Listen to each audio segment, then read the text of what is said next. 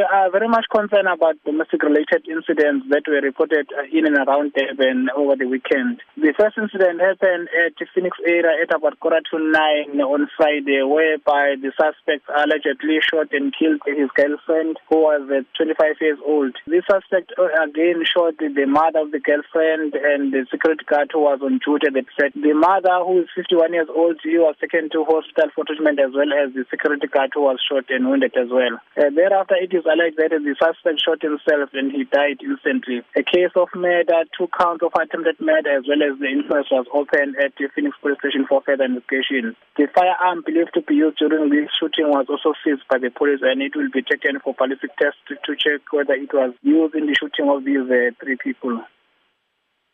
Uh, the second incident happened at Wyebank area where a 43-year-old woman was stabbed by uh, her boyfriend. The boyfriend was then arrested and uh, the case of murder was opened at Pinetown for further investigation. And this 35-year-old man is due to appear in the Pinetown Magistrate Court facing charges of murder.